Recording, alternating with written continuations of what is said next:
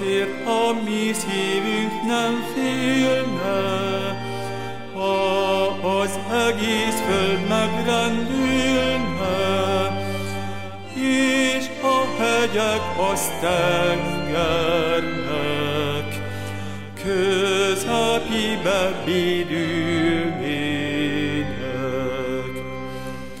Ha az tenger szörnyen zúgna is, minden víz felzavarodnék is.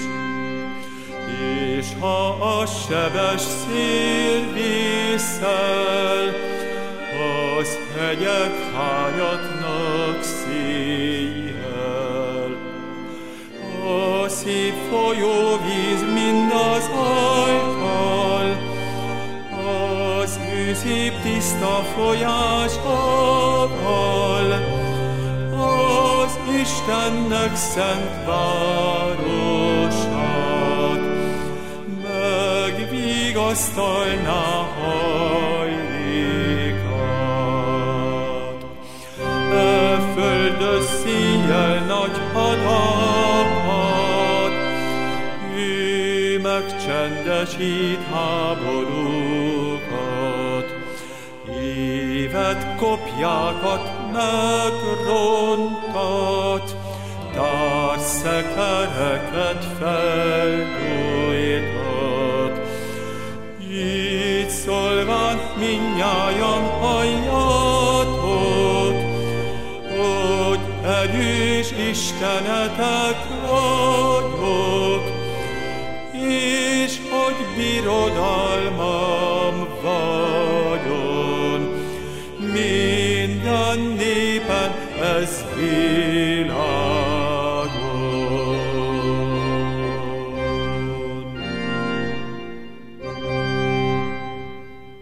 Kedves testvérek, szeretettel köszöntelek benneteket az apostol szavával.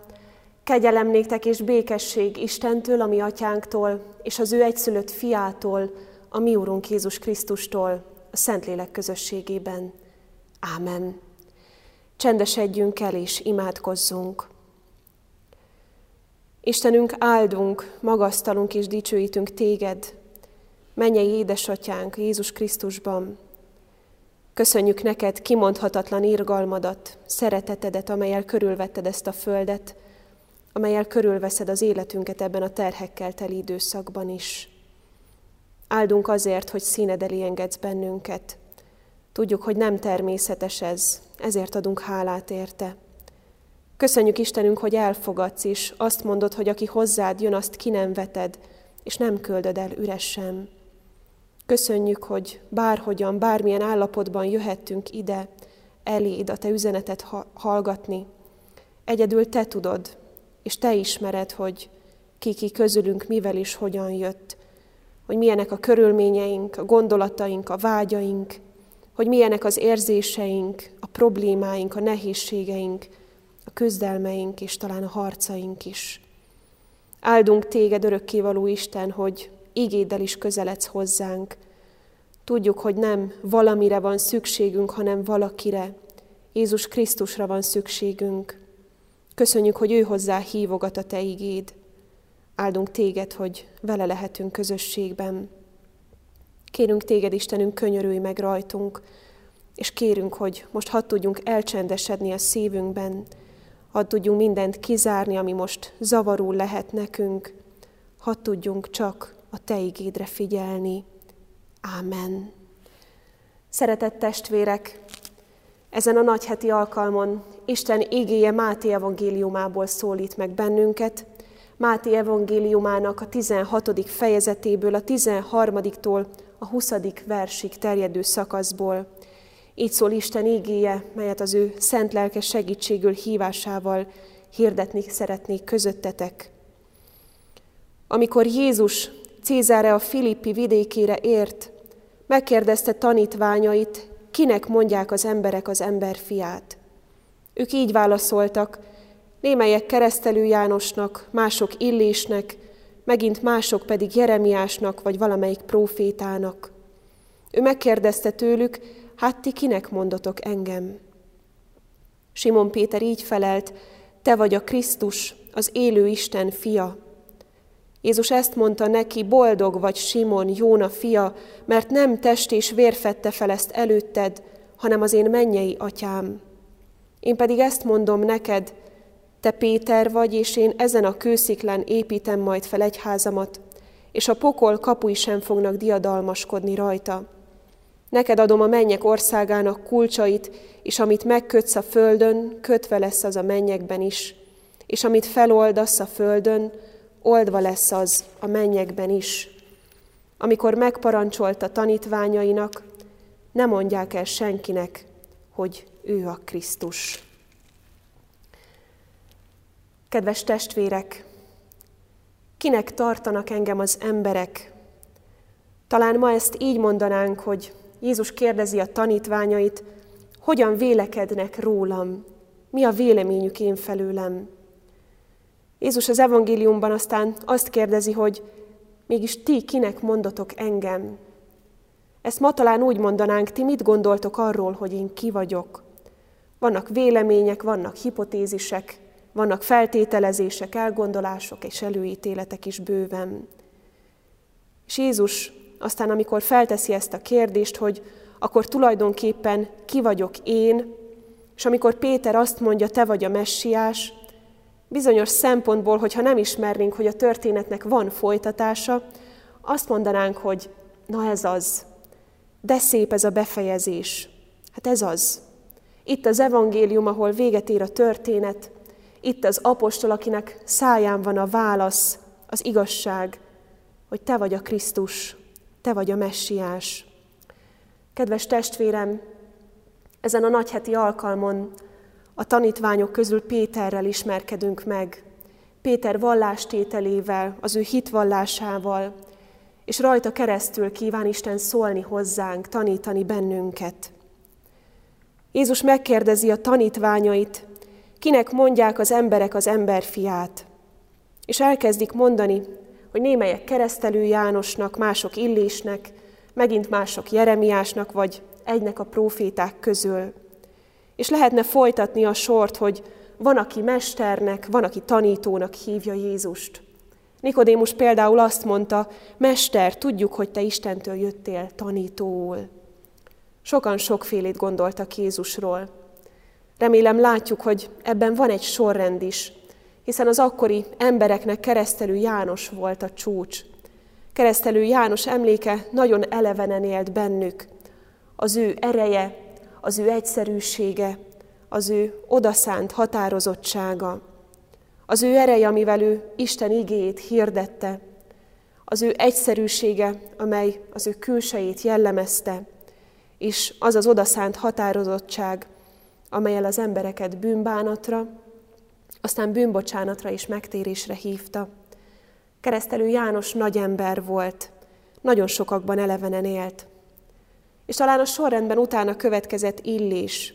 Lehet, hogy azért is, mert őt nem úgy vitte fel az Úr a mennybe, hogy meghalt. Nem, őt nem érte testi halál, hanem Isten magához ragadta őt. És Illés a zsidók és az emberek szemében is hatalmas ember volt, aki tényleg Isten lelkének erejével járt, akin keresztül csodák történtek, és az ő nevét Izraelben nagyon sokszor emlegették. Aztán a sorrendben tovább haladva következik Jeremiás. Ő is a maga odaszántságával és határozottságával. Jeremiás próféta az ő szenvedésével. Ő volt a próféták közül az, aki a legtöbbet szenvedett testileg is az erőszakos, ellenséges és istentelen világban a fogság idején. És van, aki Jézus Krisztust mesternek hívta. A gazdag ifjú azt mondta, jó mester.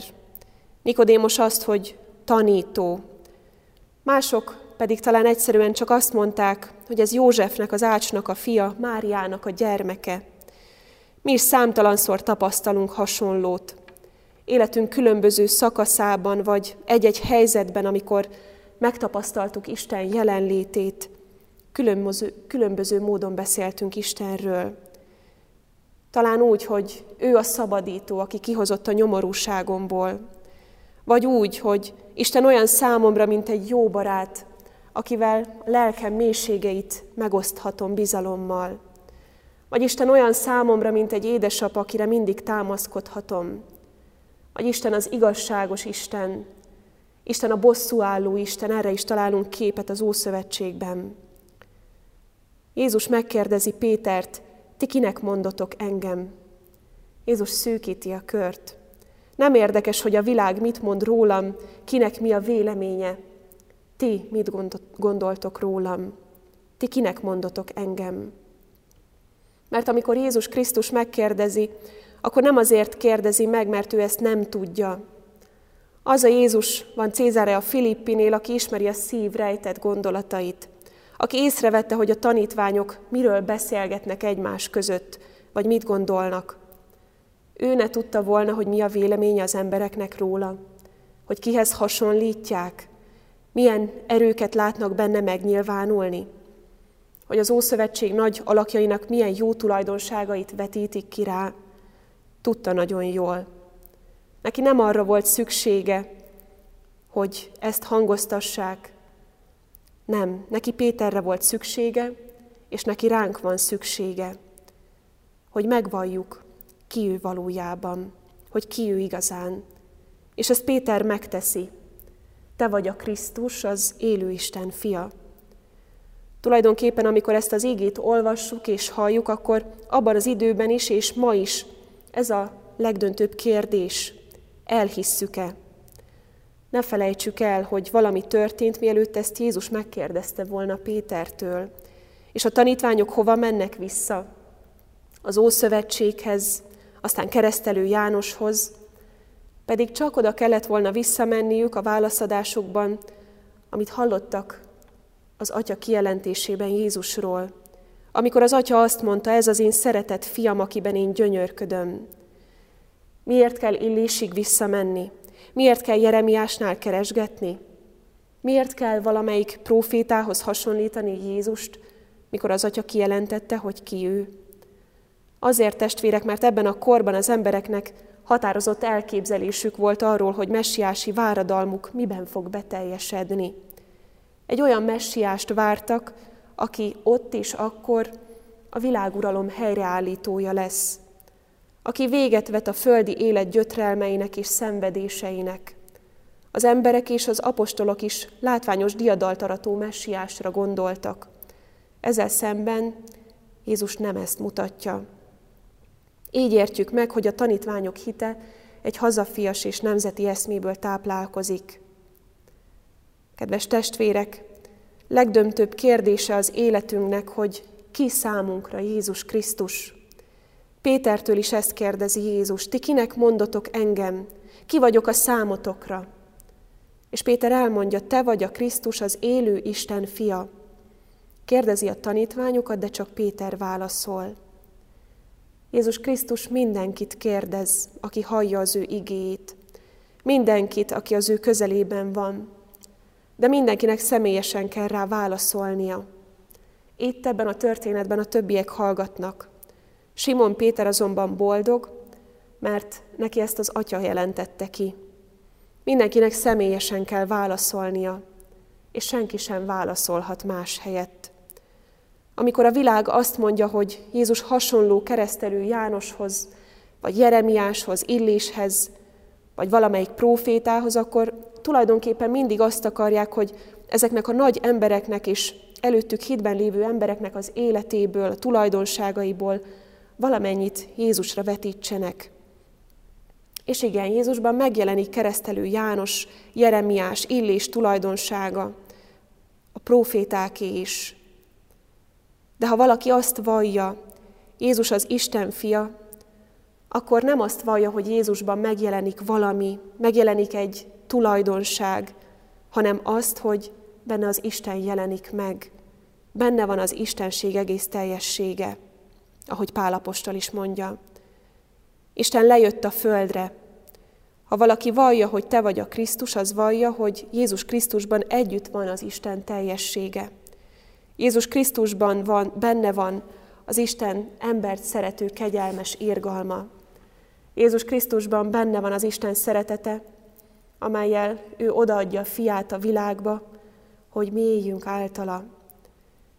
Jézus tulajdonképpen nem másra szólítja fel a tanítványait, mint őszinte állapot felismerésre. És az a mód, ahogyan mi is meghatározhatjuk állapotunkat, a Jézussal való kapcsolatunkat, egyszerűen az, ahogyan ő a tanítványaival is eljárt, folytassunk egy döntő beszélgetést Jézussal. Ez az a pont, amikor arra kerül sor, hogy meghatározzuk az elkötelezettségünk szintjét. Mert minden valódi és egészséges kapcsolat el kell, hogy jusson arra a szintre, amikor a döntő beszélgetés szükségessé válik.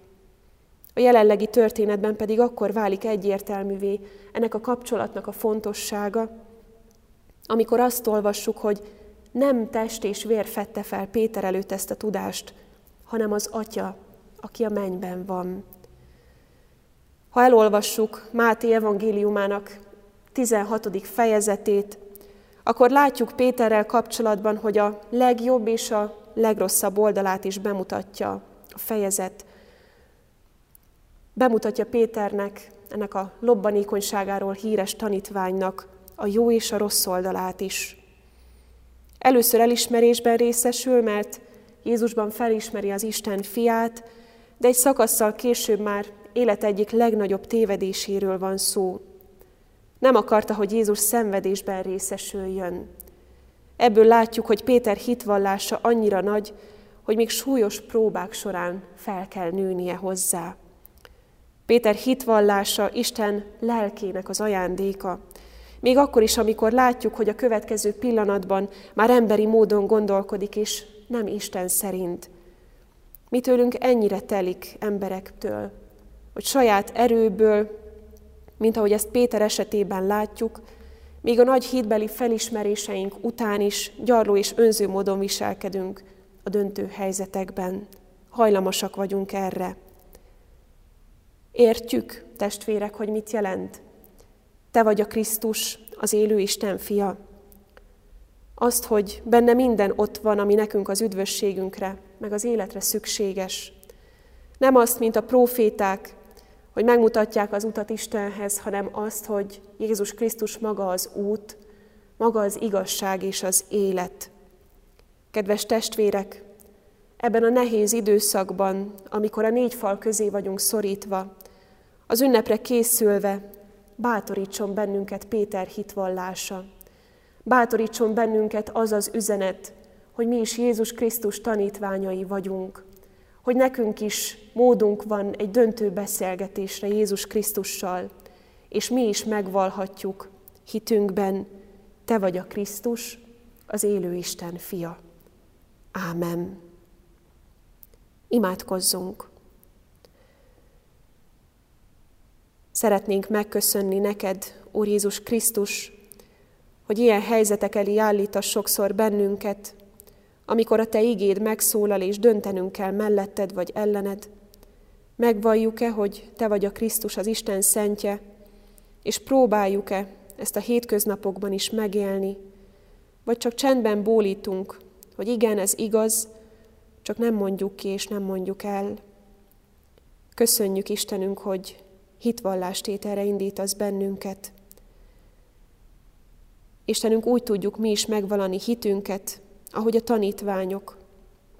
Arra kérünk, hogy növeld azt, mert nagy szükség van arra, hogy Te állandóan tápláld, erősítsd a bennünk lévő tüzet, a szívünkben lévő hitet.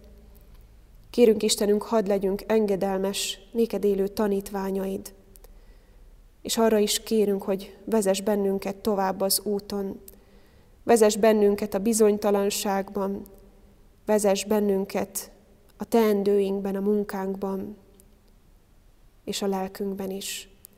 Arra kérünk Istenünk, áld meg azokat az embereket, akik most is azon fáradoznak, hogy a hétköznapok működjenek. Kérünk, légy az orvosokkal, kérünk, légy a betegekkel, légy a gyermekekkel, akik szintén nehéz időszakot élnek át, és légy az idősekkel is.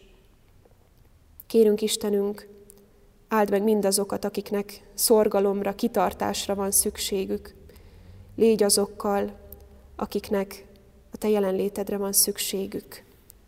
Így kérünk az Úr Jézus nevében, aki így tanított imádkozni.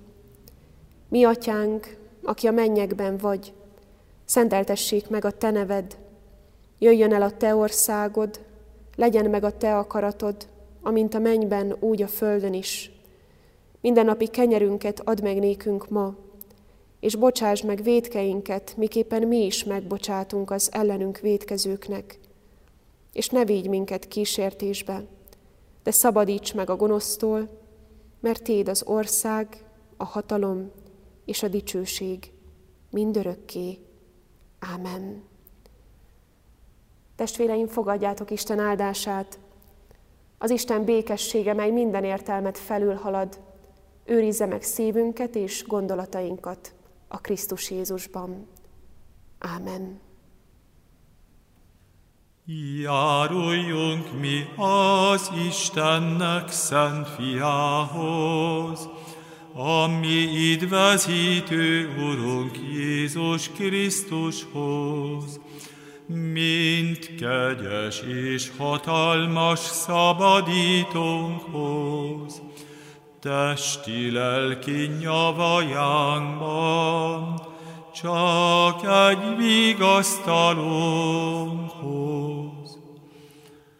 Ó, irgalmas, megváltó fiú, Úristen, ki országolsz szent atyáddal földön is menjen, te hozzád esedezünk könyörgésünkben, segítségül légy minékünk, mostani szükségünkben.